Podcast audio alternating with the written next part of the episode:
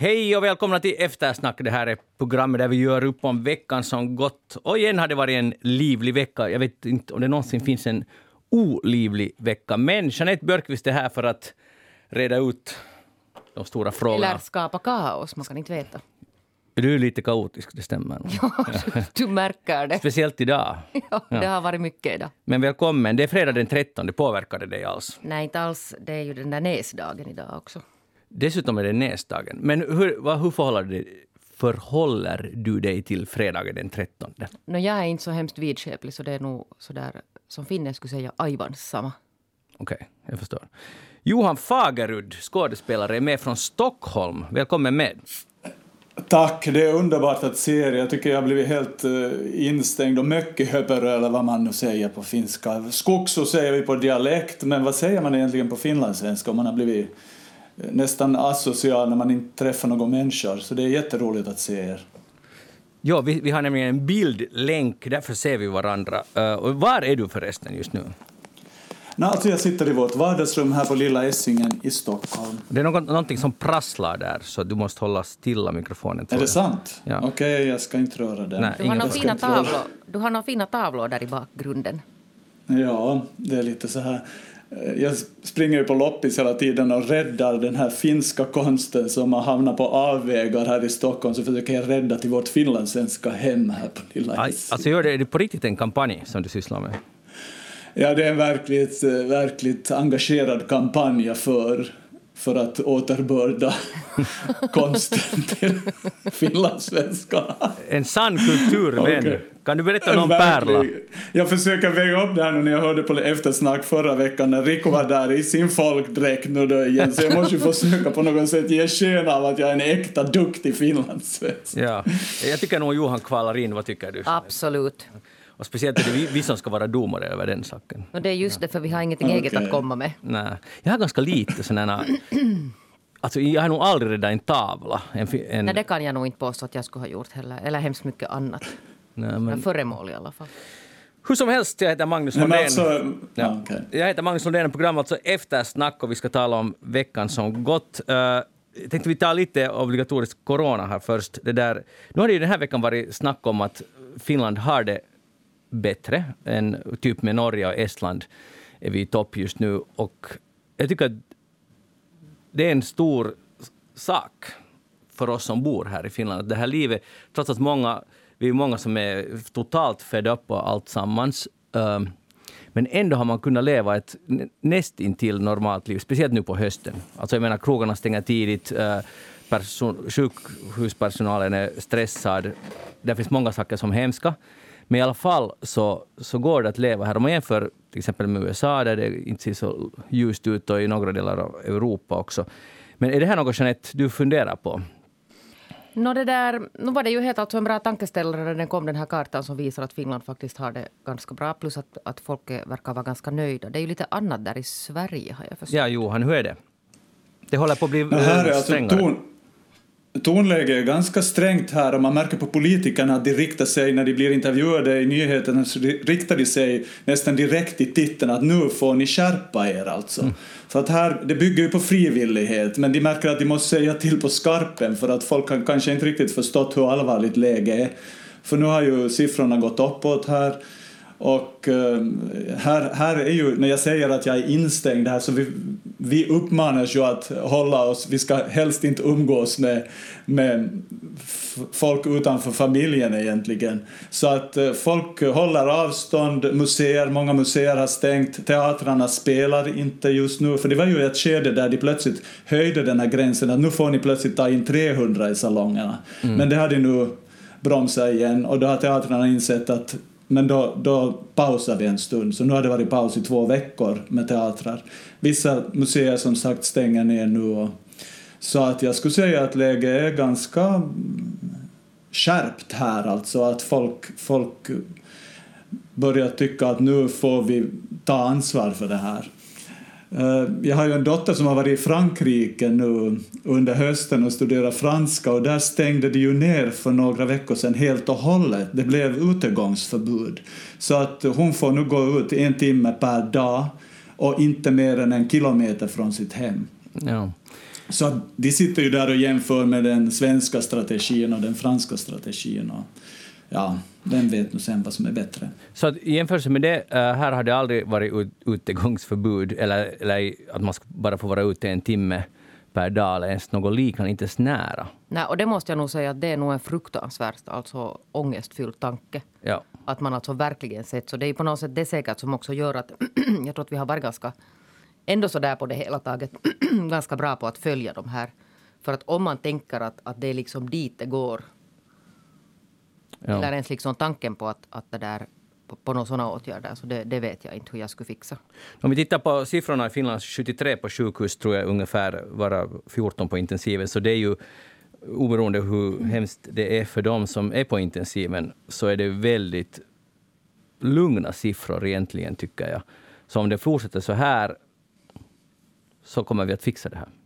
Och jag vet inte om man får vara optimistisk i sådana frågor. Men jag, jag vet, nu måste man vara lite ja. optimistisk. Och nu talas det om att den här vaccinet, med liksom alla säkert krångel och byråkrati som kommer på vägen, så det är i alla fall kanske eventuellt på väg någonting nu. Ja. Hej, uh, en intressant sak som kom ut den här veckan. Biträdande justitieombudsman Pasi Pölönen kom ut, kom ut med ett utlåtande, eller han har forskat i saken, att myndigheter får måste kunna skilja mellan en order och en stark rekommendation. Det gäller alltså det som Spotlight till exempel också har bevakat eh, här i våras. Att fick man åka över gränsen till Sverige om, utan en sorts så kallad giltig orsak, bara för att man nu ville. Och då har många klagat på det, att de har blivit i praktiken förhindrade från att göra det. Men det finns inget belägg för det här i finsk lag. Och nu har då biträdande, biträdande eh, justitieombudsman Pölönen sagt, rutit till och säger att det här går inte för sig. Och jag vill bara hylla herr Pölönen för det här, för att det måste, lagen måste funka.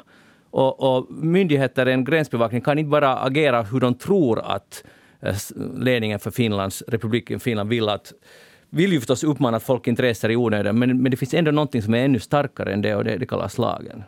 Va, va, va? Nej, jag funderar bara, att kom det sen någonting på den här att man stängde Nyland? För det kanske inte heller var helt helt det där? Nej, det är mycket lite snack om den här stängningen av Nyland. Och kanske man inte behöver vara eh, så efterklok mera. Visserligen så var vi emot det redan från början här. I alla fall jag i eftersnack tyckte att det var helt befängd hela idén och det har ju ingen ens föreslagit något liknande. Att man sätter polisspärrar till Nyland. Jag undrar, att, ja, det är faktiskt sant att var det lagligt? No, det var det ju säkert inte om, om det där om man får korsa landsgränser så kan man väl rimligtvis få korsa alltså landskapsgränser också. Ja. Men det där, man måste ju tänka som så att det gjordes en massa sådana snabba beslut uh, under ganska hård press och, och nu kanske vi i alla fall lär oss någonting inför något motsvarande. Ja. Sen en sista sak jag skulle vilja att om, man, om jag ska ha en önskan till medier är det fortsättningsvis att äh, rapportera om antalet smittade eller nya fall eller sådana som potentiellt har blivit exponerade är relativt irrelevant egentligen. För det är hur många som är sjuka. Som är, alltså, äh, som är ordentligt så att de måste på sjukhus. Jag menar, flunsa och influensa har funnits i långa tider och jag vet att covid är mycket värre än det. Men jag menar, det är den här relevanta siffran att kolla hur går det för samhället. Det här, det här tycker jag. Tycker du, Johan, hur rapporteras det i Sverige om de här? No, jag kanske överdrev lite, att de är men jag märker att de vill betona att läget är allvarligt, men mm. de poängterar också samtidigt att det är inte lika allvarligt som det var på våren. Men de vill eh, förekomma, hellre, alltså för att, att de vill inte komma till det samma skede där, där det var massa människor som behövde eh, intensivvårdsbehandling. För att eh, eh, det hade inte ork och kapacitet för. Så att eh, läget är bättre än på våren, men de vill inte att det ska förvärras och de märker att det hjälper att man iakttar de här försiktigheterna som de uppmanar till. Mm. Men det finns ju kanske också ett litet missförstånd i, i Finland. Det är så där som man tror att svenskarna inte har gjort någonting alls, att man har hoppat alltså omkring glatt fram till nu. Men det är ju det är ingalunda det jag försöker så. säga. Nej, det är ingalunda så.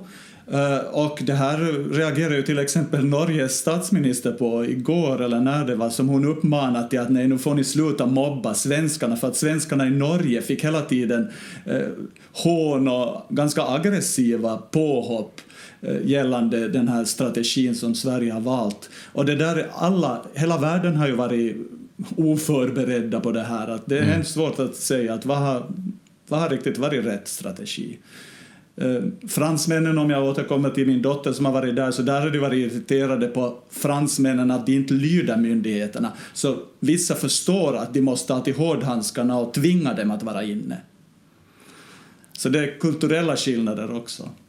Men ja, sen någon gång skulle det vara viktigt att vet, i efterhand göra forskning att funkar det att tvinga människor att hålla sig inomhus? Att, att, skulle man kunna tänka sig att man får gå utomhus så länge man inte umgås i grupper om större än två? Till exempel att, att det, jag förstår att man nu måste fatta snabba beslut uh, och vi är alla ganska oförberedda på det här, fast det nu har snart ett års jubileum.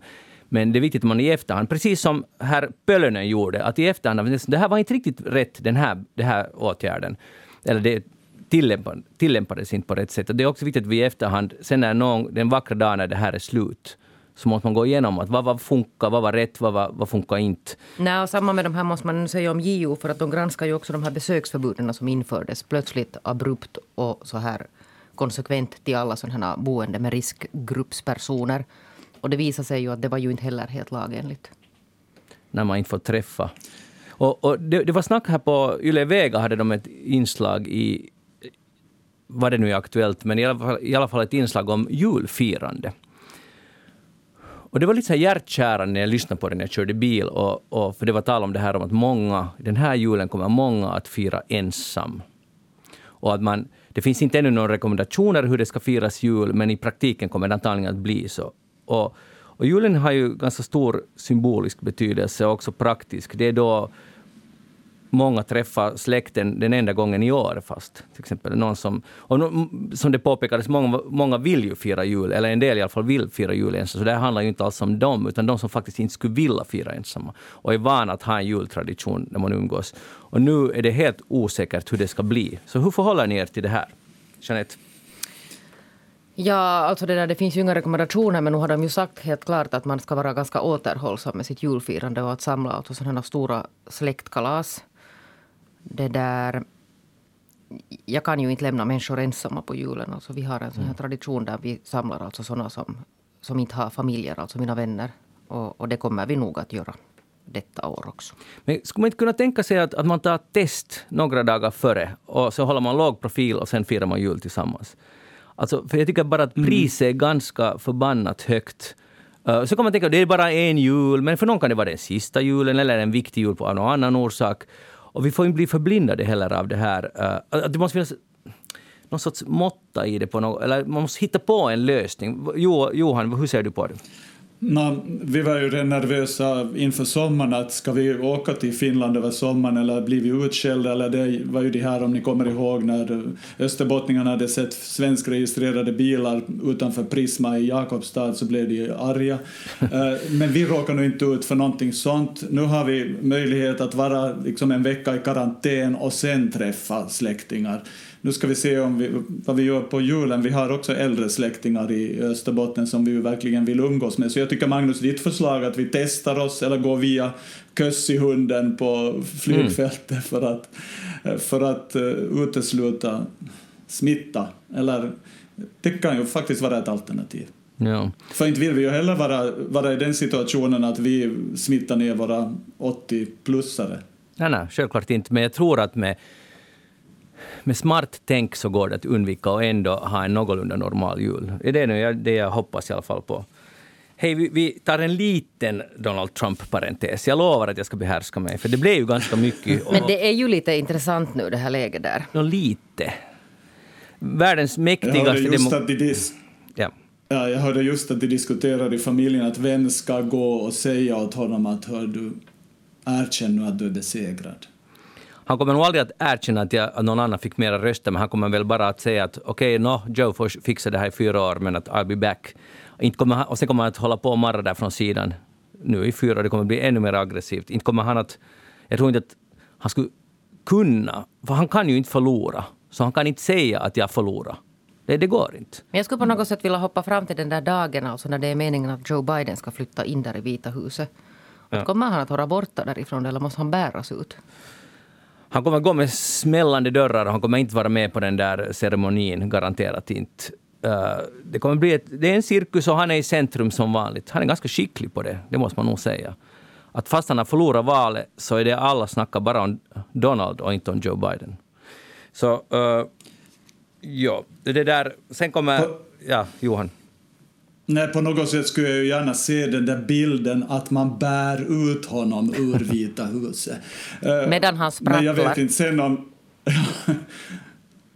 den bilden är jag lite förtjust i nog, i och för sig. Och det finns ju en person som skulle kunna få slut på det här som vi talade om förra veckan, det är Donald själv. Då skulle alla snabbt folda och säga okej, okay, okej, okay, nu, nu, nu fortsätter vi börja planera nästa val. Jag tänker att det händer, hänger faktiskt på, egentligen på en enda människa.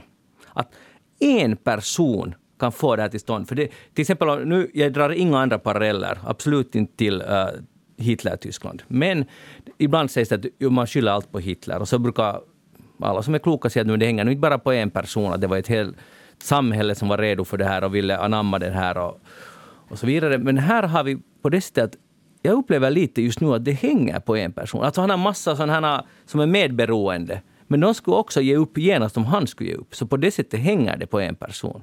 Alltså en knäpp typ som inte kan acceptera att han någonsin förlorar därför att han är uppfostrad på det sättet.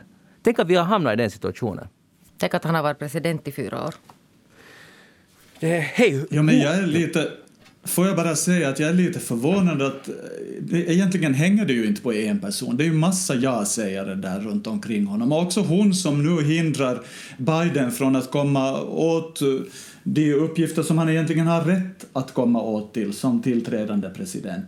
Så att tyvärr omges han av en massa ja-sägare eller åtminstone sådana som tänker på sin eh, framtid i det republikanska partiet. Så att, att det skrämmer mig. Det, häng, ja, det, hänger, det är klart att det hänger inte på en person, för det finns, helt, jag håller med om det, det finns massor av ja-sägare som är helt utan ryggrad. Men det hänger på en person på det sättet att han skulle kunna få slut på allt. Alltså om han skulle säga att nah, fuck this, att vi fortsätter med något annat. Uh, så då, då skulle alla andra också ge upp. Inte skulle någon mera sen säga, hey, men inte ska vi ge de här uh, classified info till Biden. Då, då skulle allt falla ihop som ett korthus. Så på det sättet tycker det jag sant. att det hänger på en person. Det där... Det är sant. Goda nyheter för mig att vi hade ju det stora eftersnacks USA presidentvalstipset där man skulle fylla i alla resultat i 50 olika delstater. Där Jeanette... Oj, oh, jag glömde. Jo, Jeanette glömde. Och jag är ännu också bitter på det. För jag skulle vilja liksom tvåla till det, men det fick jag nu inte tillfälle. Men vinnaren i Eftersnacks stora presidentvalstippning är Magnus Londén! Var är applåderna? ja, där kom det. Men alltså det där, det var väl andra... Ops, lyssna. Ja. Om Georgia går till uh, som det ser ut till Biden så fick jag exakt rätt antal elektorer. Just saying. Men jag måste medge att jag hade en stat fel, men det gick alltså då i praktiken två stater fel, för de bytte med varandra. Men antalet elektorer var rätt. Varför ser du så ointresserad Men vem av lyssnarna kom sen på god andra plats då? Det vill säga egentligen första plats eftersom det ändå var, eller var du så där med och tävla mot Jag var med, jag, jag sa att jag... jag Grattis Magnus, jättefint. Men vem var på andra plats då? Uh, det måste jag kolla upp. De måste, då, då hade de, du inte ens bemödat dig om att kolla. Visst, jag kollade alla och jag var långt före alla andra hade tippat jordskredsseger, så total seger för, för Biden. Magnus, har du lite svårt att förlora? jo, jag vet inte, jag känner att här kommer någon sån här, alltså, här kommer någon sån här känslor nu om ja. något som vi precis just talade om. Jag skulle vilja få bekräftelse ja. för det här. Ja. Ja, no, ja, det tycks jag inte få av er. Jag går, vi går vidare. Ja. Hej, följer ni med mm, kriget Nagorno-Karabach? Inte, det kan jag inte påstå så där annat än att rubriknivå alltid då och då.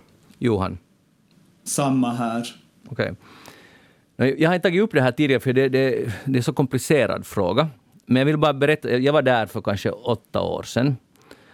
Uh, I det här området. Och jag läste igenom min... Jag skrev en text som jag aldrig sen publicerade för jag var inte helt, Eller jag fick inte en klar. Så jag läste den i morse. Och det där... Och det kom allt tillbaka till mig. För det är ju alltså ett område där det nu bor armenier, uh, men det är en extremt komplicerad historia. Så vi går inte in på det nu. Men där i min text som jag då aldrig har publicerat så, så är vi vid en stad, en tidigare stad som är helt nedbrunnen. Alltså det finns bara skorstenarna kvar från massa olika hus. Och det har bott typ mellan 30 000 och 50 000 människor. och Armenien drev ut dem från den här orten. Och nu i det här nya så kallade fredsavtalet så, så får Azerbajdzjan det här tillbaka, för det är en korridor som sammanbinder Nagorno-Karabach med Armenien. Men i alla fall, när vi kom där och stod och tittade på den här nedbrända staden, alltså en spökstad, så sa vår guide att för vi, vi sitter och frågar att, att, det är ganska hemskt det här, att här har ju bott liksom vanliga civila människor. Som, så, då sa den här armeniska guiden att Nej, nej, att, att det är helt, vi måste göra det här. Det, det fanns inget vi måste bränna ner. Vi måste sätta 30 till 50 000 människor, civila på flykt. De måste bort härifrån. Och, och när man talar med armenier, vi var inte i Azerbajdzjan, så det här hatet var så djupt. Och, och vi kommer liksom inte egentligen någonsin över, över det, vi som var där. För, att, för när man talar med folk, som var helt vanliga människor precis som vi, så det fanns bara en sak man inte egentligen kunde tala om, det var om Azerbajdzjan. För det var, de, var, de var alltså värre än djävulen. Alla, direkt om man är azer så var man sån. Och jag är säker att det är precis samma på andra sidan. Och det där... Jag vet inte, men den här, den här totala hatet, jag tänker att man kan bli så besatt av det. Och nu är det ju i Armenien man är väldigt kritisk till det här freds... Eller det är nu inte ett fredsavtal, men det här avtalet där det ska komma ryska trupper, freds, fredstrupper och bevaka bland annat just den här, den här korridoren var den här staden finns. Och det ska gå tillbaka till azerisk uh, eh, kontroll. Och Azerbajdzjan har så att säga vunnit de har belönats tack vare det här kriget, har gett dem, Ryssland och Turkiet har gett dem en fördel, ganska stor fördel, och nu är det uppror, uppror i Armenien. Och det här är inte sista ordet. Men det här med hat. Kan ni se er, jag vet det här är en konstig fråga, men kan ni se er att ni någonsin skulle, någonsin skulle få ett sånt hat för ett annat folkslag? Finns det något, kan vi jämföra det med Finland och Sovjet efter kriget till exempel? Vad tror du Jeanette? det är svårt att säga för man levde inte då, men nu är det ju alltså helt uppenbart uh, att det finns alltså, nu vet jag inte, hat är ett jätte, jättestarkt ord, men nu finns det ju bland en äldre generation uh, en sån här rysk kritik som kanske inte alltså är riktigt lika stark i vår generation och mm. yngre.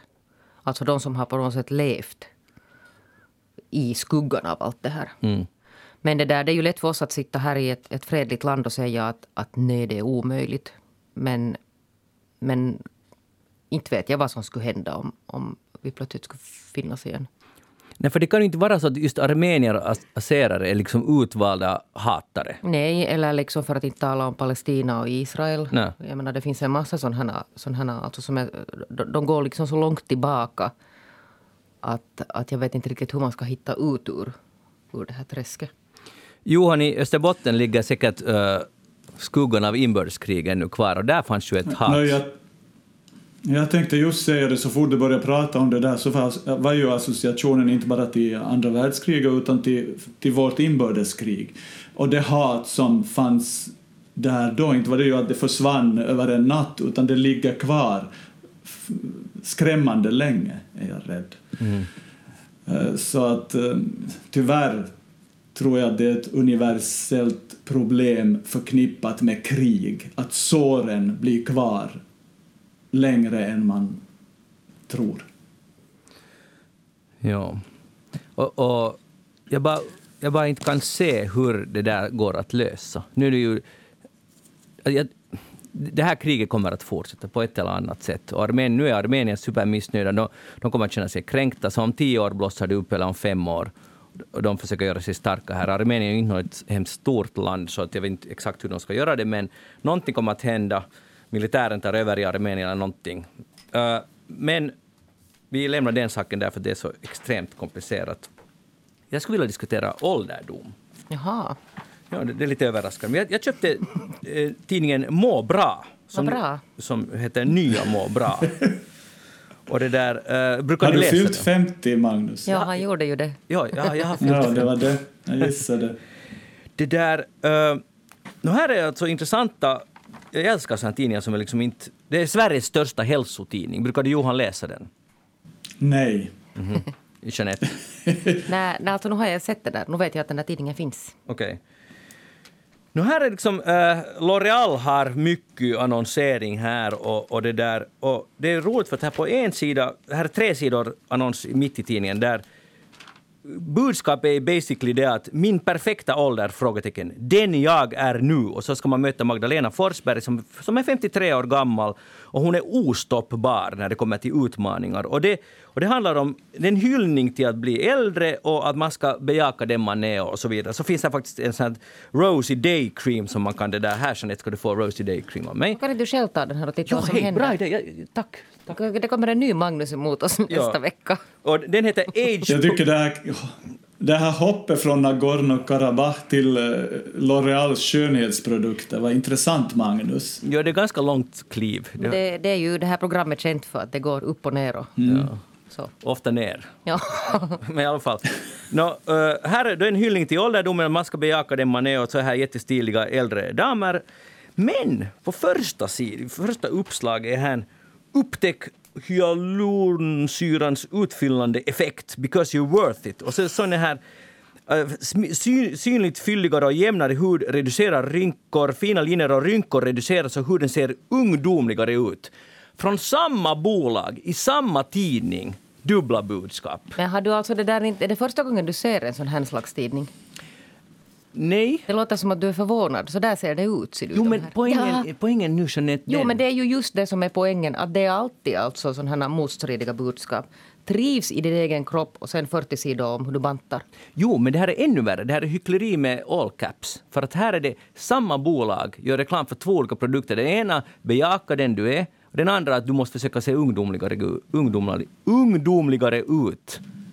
Förstår ni hyckleriet? Ja, men det där... Men jag är inte alltså jätte... Jag, jag, alltså, jag, vet, jag tror att sån här van med det här. För så där har det alltid varit när man analyserar de här. Men, jag rekomm- nej, men nu tänker han börja sätta på sig den här krämen här i direktsändning. Tänk om du får någon sån allergisk reaktion. Det doftar ganska gott. Rosy.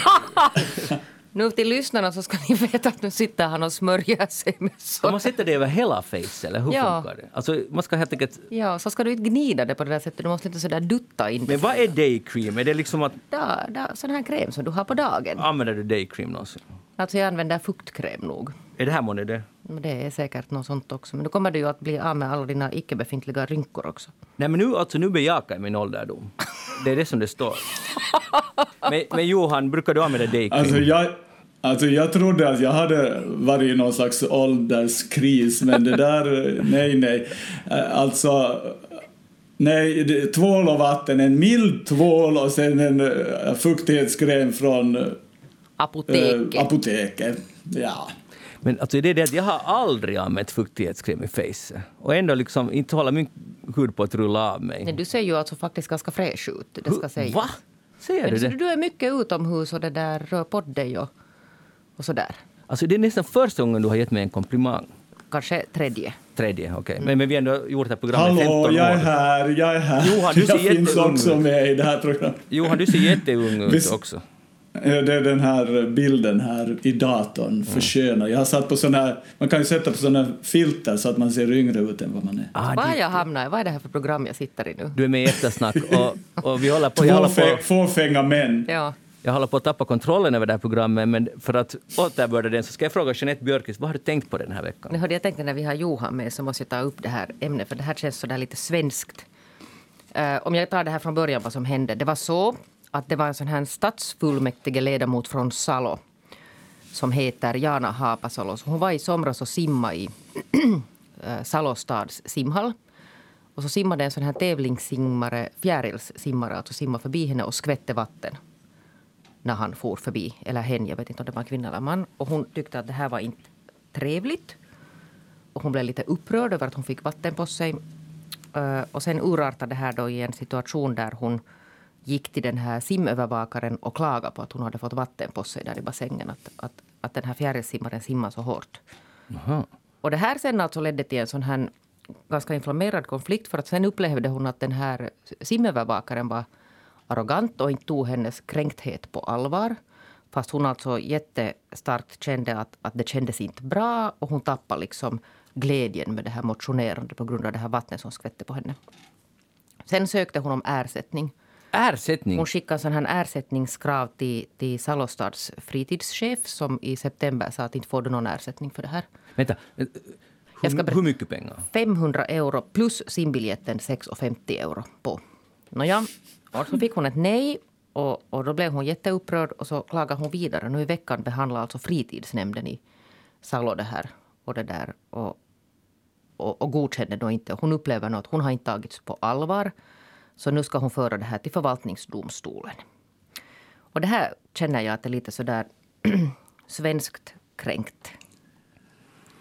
Alltså nu tycker jag att du vädrar dina fördomar här. Det, och det, det vi ska inte bra. lära oss Nej, men det känns, det känns inte bra. Nej, men vad vi lär oss av det här är att det är bra att hålla avstånd också i simhallen. Och som utbildad simlärare vill jag poängtera mm. att jag, jag tycker att hon överdriver. Ja, du tycker det? Eh, ja, jag tycker verkligen det. Det verkar de flesta andra också tycka. men, men eh, Jeanette, det var lite fult det där med att, att hänvisa till rikssvenska. Men de är ju ibland så där lite kränkta. No, ja, men nu råkar det här vara... Men då rekommenderar jag Får jag rekommendera en kolumn i så fall? I gårdagens Dagens Nyheter har Lisa Magnusson en fin kolumn just om svenskar som är så kränkta nu när de har åkt till södern. På tal om sim, vad heter det, polare.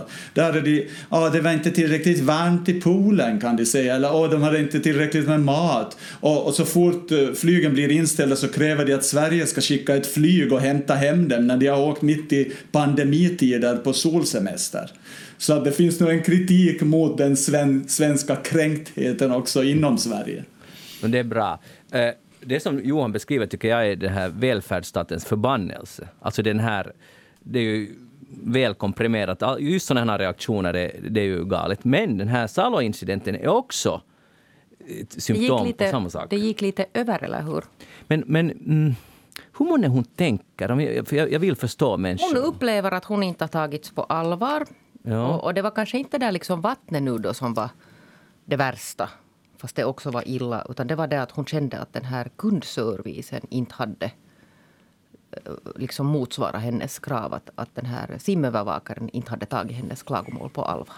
Och det är ju möjligt att han var nonchalant. Ja, men inte vet jag om man ska ha 500 euro för det. Nej, man borde få noll euro. Man borde nästan... Men alltså det är ju det vad hon får. Jag vet att vi lever i ett samhälle där man får klaga på saker och, och det, så ska det förbli. Men nu är det ju skrattretande att förvaltningsdomstolen en vacker dag kan de månne säga direkt att vi tar inte ens upp det här ärendet? Jag hoppas att det funkar Nu vad jag ska komma ihåg hur, hur det går med det där mm, den här lägsta nivån, månne det inte så hör du, att de, det är sen när man ska överklaga till högre som de väl börjar ha sån här rätt att Oj, nu ska vi inte säga för säkert det här. Det här är alltså sån här komplicerad juridik. Men i alla fall kommer någon byråkrat någonstans att måste ta ställning och det går arbetstid till det här. Och jag vet att det måste funka så i en demokrati, men det är bara ledsamt att människor ska besvära myndigheter med sådana här saker som är ingenting. Så är det. Och det är pinsamt bara för den personen själv. Hur har det här kommit ut i offentligheten? No, det har varit hörde, stora rubriker i samtliga kvällstidningar. Turun Sanomat, mm. hörde, alla möjliga finska tidningar. Det har varit jättestort. Så jag, har varit helt, jag har varit på landet. Så no, du har... har ju det. Men alltså, mm. jag vill nu poängtera då att det här är alltså en förtroendevald politiker dessutom. Som sitter i stadsfullmäktige i Salo. På riktigt? Mm. För vilket parti? Obunden. Uh, Okej. Okay. Rötter i Vänsterpartiet och kommunistiska partiet i Jyväskylä läste jag. Men hörni, var det normal simtur som den andra gjorde som gjorde att det skvättade lite vatten på henne eller var det ett gäng eh, huliganer som nej, skvättade nej, alltså hysteriskt alltså, medan hon skulle... Nej, nej, det var alltså en tävlingssimmare som var och tränade. Men, men, men okay. jag kan förstå, vad hette hon nu igen? Jana Haapasalo. Men jag kan förstå Jana på det sättet att jag var faktiskt och simma igår i Sankt Karins. Och om det finns någonting jag inte kan tåla i en simhall är trängsel. För det tar emot. Jag är ganska svag simmare, så jag vill gärna ha hela filen för mig själv. Och högst en person får det vara. Och då fixar jag det just och just. Men det skulle ju inte då är det ju enda lösningen att sticka hem om det är för mycket folk. Inte kan man ju göra något annat. Och just för att det plaskar och man krockar och, och jag är så pass svag simmare, jag känner mig lite sådär svag där, osäker. Men den här reaktionen är ganska konstig. Men vet ni vad jag menar? Jag tycker också simhallar är lite mystiska. Just det att, att det är trångt när man simmar. Nu förstår jag att det, det är ju... Om man tänker att simma i havet finns det ganska mycket plats. Så förstår ni vad jag den, menar? Den nya, den nya grejen här i Stockholm är tydligen det att simma i havet. Alltså jag är själv vinterbadare så varannan dag så tar jag ett dopp här nere i Riddarfjärden. Men jag tar alltså ett dopp, men där finns en kvinna som simmar alltså en kilometer varje morgon uh, utan våtdräkt så att hon och hon får ju ha hela havet för sig själv. Utom en gång när jag hörde att färdbå- det går en båt här, en sån här turbåt ut i skärgården och den fick ropa åt henne för hon simmar ut i farleden. är du snäll och flytta på dig, ropade de. Kanske hon blev kränkt. Det fanns inte plats för henne. Men, men, men någon, okej, okay, uh, vi hoppas att det där snabbt Finland går vidare från den där caset. Och, ja, det hoppas och inte vi verkligen. Johan Fagerud, vad har du tänkt på den här veckan? Alltså jag har tänkt på mat. Mm. Det kanske jag har tänkt på tidigare här också, men det är ju så här nu när världen är i kaos så då flyr man in i den lilla världen och oberoende vilken värld man än är så ska man ju ha mat. Och nu är det ju ofta så här att folk jobbar hemifrån och, och då ska man ju tillreda den där maten själv på något sätt hela tiden. Det tar ganska stor del av, av arbetstiden att få mat i sig och då kom jag ju osökt att tänka på min kära faster Venny som alltid när jag var liten och hälsade på henne så var hon så lycklig och sa oj Johan vad roligt att du kommer för jag har någonting som skulle behöva ätas. Förstår ni vad det betyder? jag har någonting som behöver ätas. och det där har ju gått i arv nu till mig, så att jag kan ju inte kasta någonting. Det här har jag tidigare nämnt också, att min fru måste tömma kylskåpet på gammal mat innan jag kommer hem, för annars blir jag så deprimerad för att vi måste kasta någonting. Så att nu har vi gjort en ära i att, att använda precis alla, eh, vad heter det, eh, saker vi har i skafferiet och i kylskåpet för att göra så billig mat som möjligt. Dels av ekologiska skäl men också av ekonomiska skäl. Och så hörde jag en intervju med eh, Tommy Myllymäki, känner ni till en sån? Han är en sån här superkock här. Han blev årets kock och han har också fått silver i någon sån här världsmästerskap. Och, och han berättade om grunden till sin matlagning, var det när han var hem, hemma hos, alltså alltid tillbringa somrarna i Finland, i Lestijärvi, som dessutom är nära mina hemtrakter i Österbotten.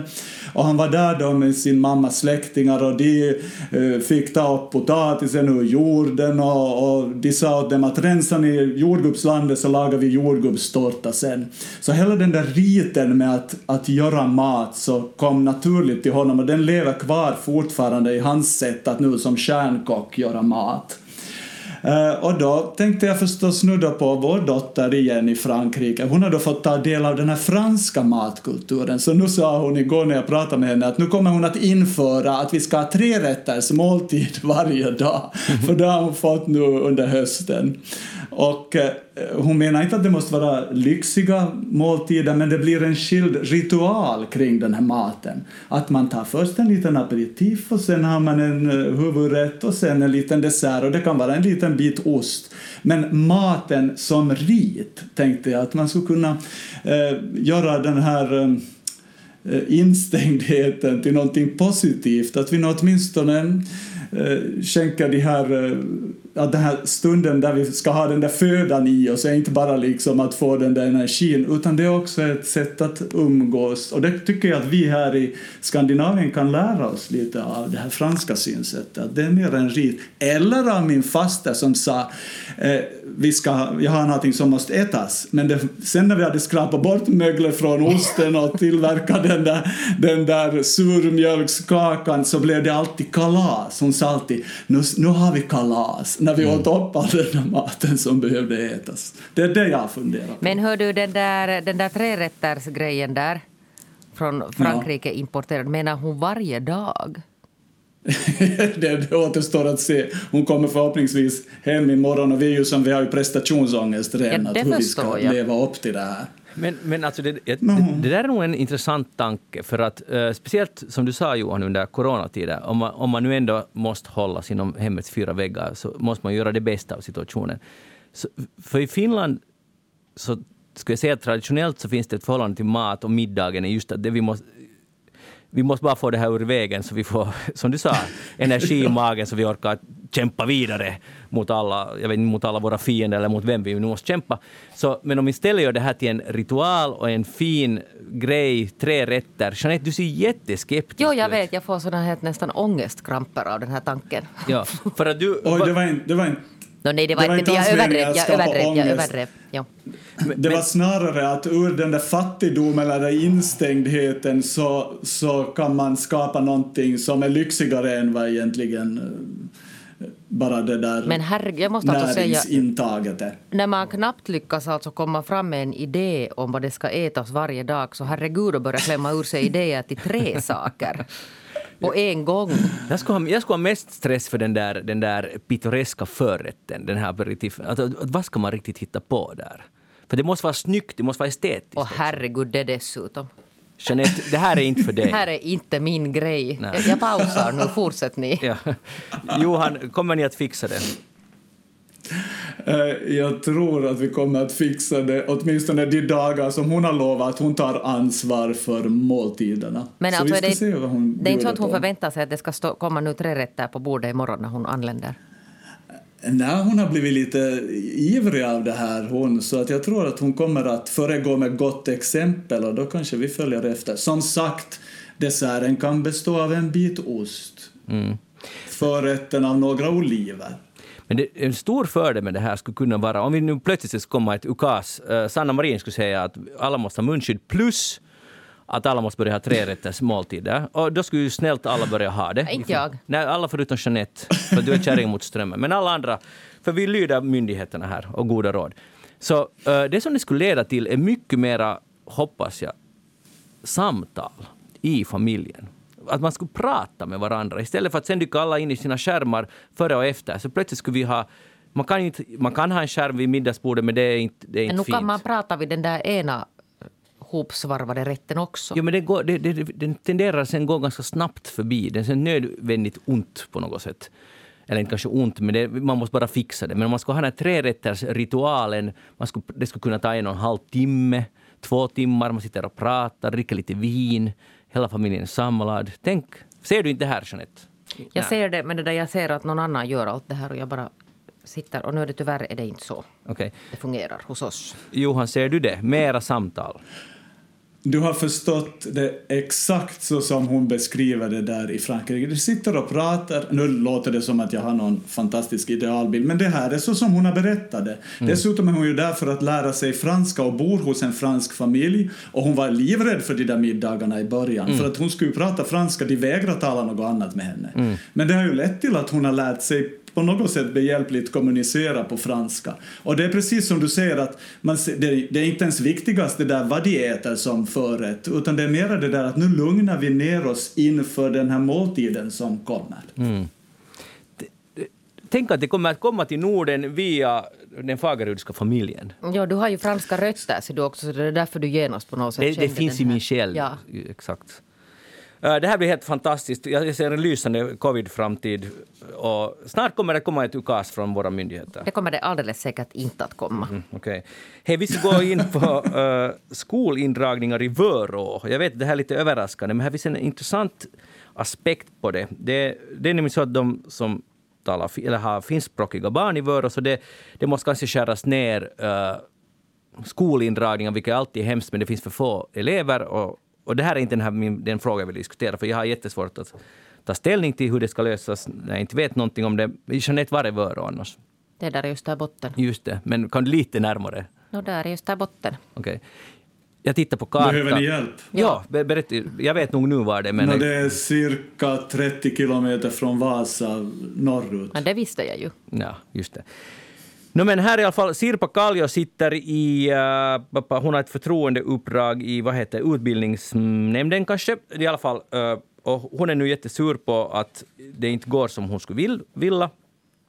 Och här var bara uh, för att hon tycker att de borde gå i grannkommunen, de finska barnen, istället för att grunda en ny finsk skola. Och som sagt, och det här verkar inte vara en språkfråga, det tycks alla vara överens om. Det är egentligen inte det, utan det är en, vad ska man säga, en hur ska man lösa ett problemfråga. Men hon säger, Sirpa, som tydligen talar svenska bra, men hon säger att, att det som stör henne på de här kommunala mötena, att de, många talar dialekt på mötena. Och hon kan inte hänga med i de diskussionerna, hon känner sig utanför. Och nu, det, här, det här tycker jag är en jätteintressant fråga. Att får man, ska man göra så? Jag förstår att om alla är från samma område, alla talar samma dialekt, så är det ju inte så konstigt att man talar dialekt. Men hon känner att hon inte förstår vad de säger. Ja, jag förstår väl att hon har ju sagt om det också. Hon har påpekat det. Och Johan, kan du berätta, är Vörå-dialekten svår att förstå? Nej, inte för mig är den ju svår att förstå, men jag förstår mycket väl hennes problem. Jag tycker att det är ju hemskt ifall hon inte förstår vad de säger och då är det deras uppgift att förklara för henne vad de menar. För att eh, det handlar ju om demokrati, hon måste ju få förstå, de måste ju kunna förklara. Och jag menar, det är fantastiskt att dialekten är ett levande språk, men nog tycker jag det är bra för våra att också lära sig standardsvenska eller kunna förklara också för en som inte kan dialekten så bra. Så att eh, det där borde inte vara ett problem.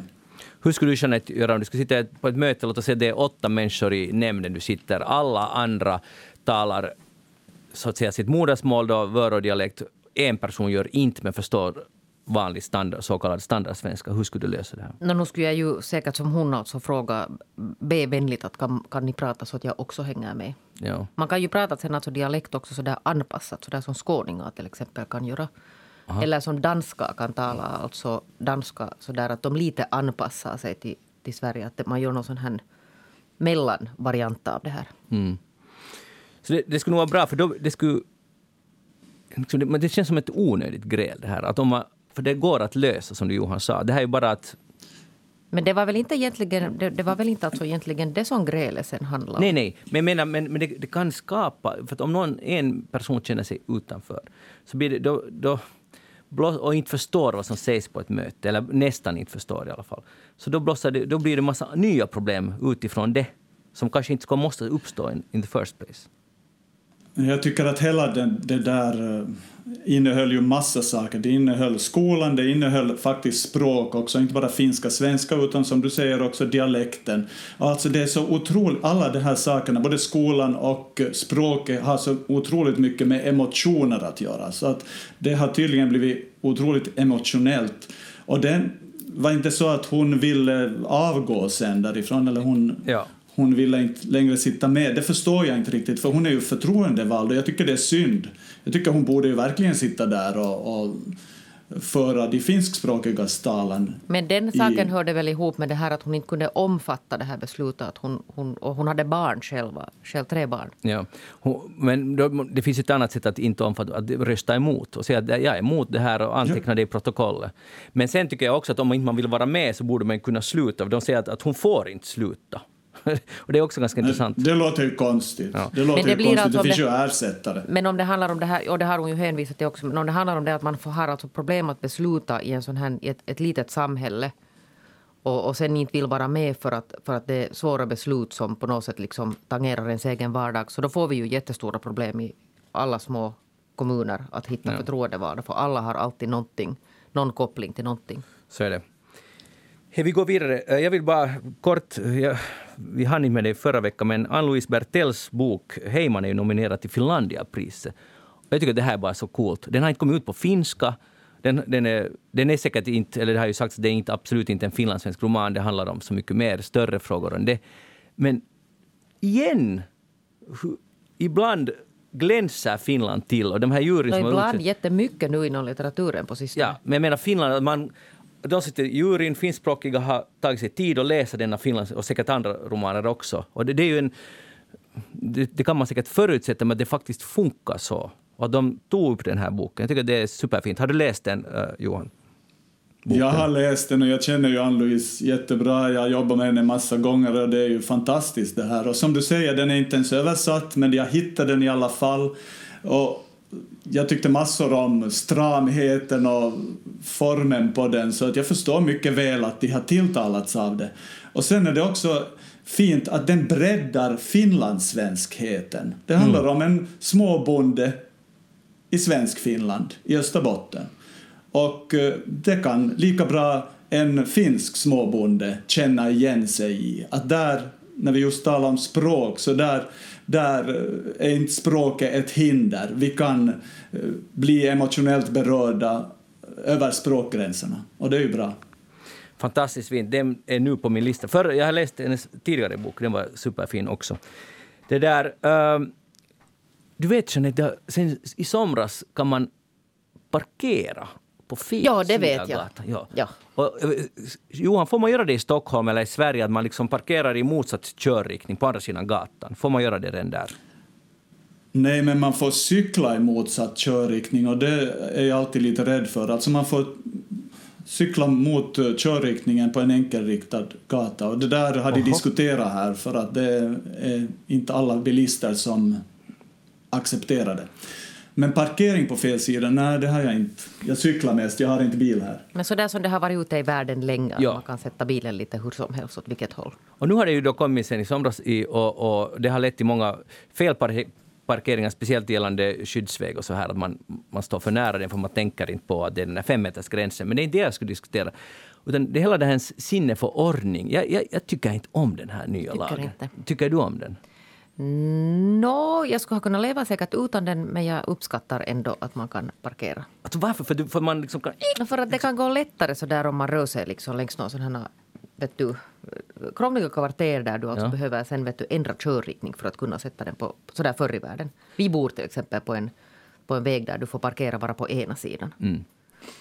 Så sen måste man alltid köra sån här kvartersrally för att få den här bilen åt rätt håll. Och nu kan man ju bara zup, slinka in där. Men blir du inte råddig i huvudet? Jag... Nej, jag blir inte råddig i huvudet av sånt för, för jag, jag, blir. Ja, det förstår jag. Och jag skulle hoppas att det inte... Jag skulle, om, jag skulle få, om jag skulle sitta i någon sorts parlament i riksdagen så skulle jag, jag skulle rösta emot det här. Ja, det förstår jag. Ja. Men det där, och det gjorde säkert någon annan. Men alltså just den här saken är ju inte ett så jättestort Nej, det är inte. Jag bara, jag bara säger att jag ska rösta emot det.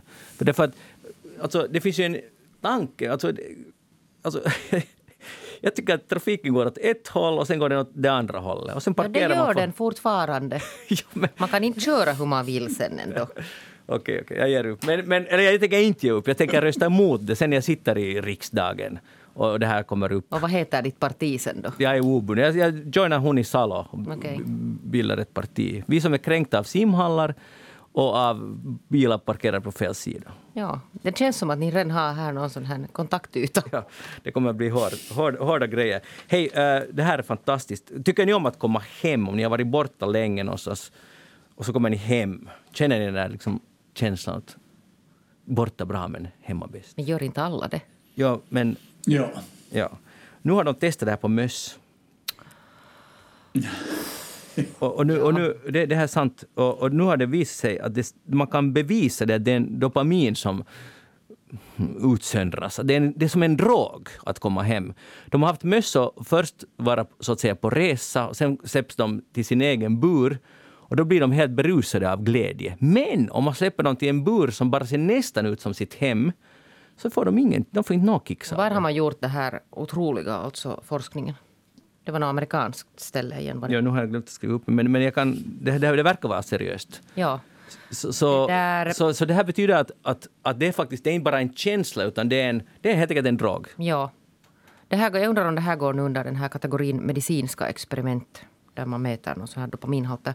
Jag har ju det där då motsatt mig sådana djurförsök i onödiga, alltså djurförsök i sådär ungefär 35 år, 40. Men inte kan det nu vara så farligt att ha möss på, nej, men på det resa stund? Nej, nej, men alltså det där, jag vet inte om du riktigt förstår att vad de här omständigheterna där, det är inte så där som att man sätter dem vet du, på planet i Kanarieholmen och vet du, chilla i den lite för svala poolen. No, men man har dem, alltså inte tycker att det, man, lite fräckt är det. Ja, och sen är frågan att vad har det här för relevans för människan? Så, så, vi, så vi förstår. Nu kan vi tala om det i eftersnack. Johan, hur stark är den där drogen när du kommer hem? För dig? Alltså det handlar ju om trygghet, att slappna av. Mm. Har man varit på resa, det har varit underbart, men det är ju lite sådär besvärligt också. Man ska vara på nytt ställe varje kväll, man ska anpassa sig till nya människor som man aldrig har träffat tidigare.